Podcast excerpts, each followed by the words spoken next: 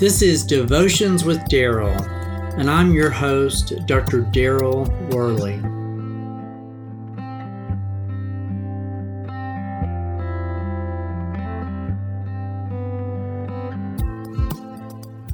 Ezra was a gifted scribe, and during his time in exile, he'd received extensive training in the books of the law Genesis, Exodus, Leviticus, Numbers, and Deuteronomy.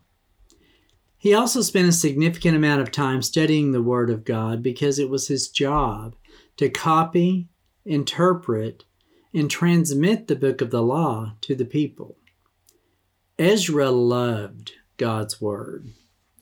The Bible tells us, for Ezra had devoted himself to the study and observance of the law of the Lord, and to teaching its decrees and laws in Israel.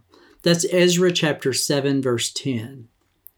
During Ezra's time in Persia, he had been instrumental in helping to modernize the language of the Torah by correcting the irregularities, updating and standardizing common expressions, and preserving the integrity of Israel's sacred text.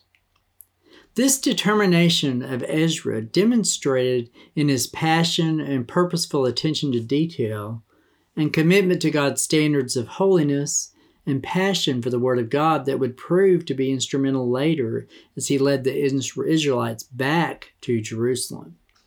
Ezra used his experience from Persia to help lead the hearts of the people back to God, to the absolute and eternal truth found in God's Word. As a leader, Ezra was filled with purpose and a passion for God. He confronted problems in the community with boldness and he listened to the wisdom and encouragement of contemporary prophets around him and always looked to the Word of God for guidance, encouraging the people to focus their attention on God's plan, God's Word, and God's authority. Ezra never focused his work on his own leadership, but he directed all of the attention to God. When Ezra arrived in Jerusalem, he noticed that the remnant of Israel had really failed to keep the law of Moses, and that they'd been intermarrying with non exiles and Canaanite women. He remembered how the pagan religion and false worship had infiltrated the nation through mixed marriages and sought to avoid this calamity in the future by separating the Israelites from the practices of their neighbors. For you are a people holy to the Lord your God. The Lord your God has chosen you out of all the peoples on the face of the earth to be his people, his treasured possession. That's Deuteronomy chapter 7, verse 6. As a student of the Word of God, Ezra understood that God had set his people apart. And as he stood before the people to lead them back to the principles found in the law of Moses, he loudly proclaimed this so that they would come back to God. Ezra really demonstrates to us today that no experience that God has given you is really ever wasted.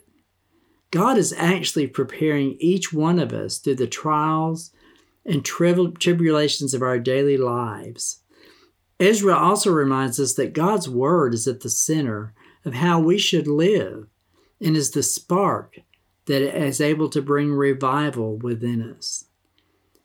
Even though Ezra lived long before Jesus was born, his work in rebuilding the temple would ultimately expose the true missing piece that Israel needed for complete revival and transformation of their hearts.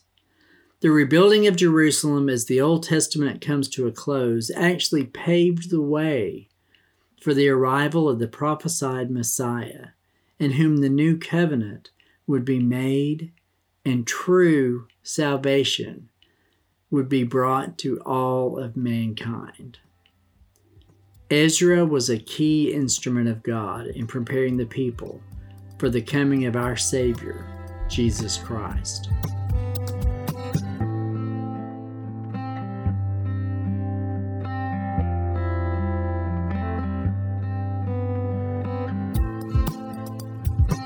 Until next time, this is Dr. Daryl Worley praying that you have a day filled with the richest blessings of God.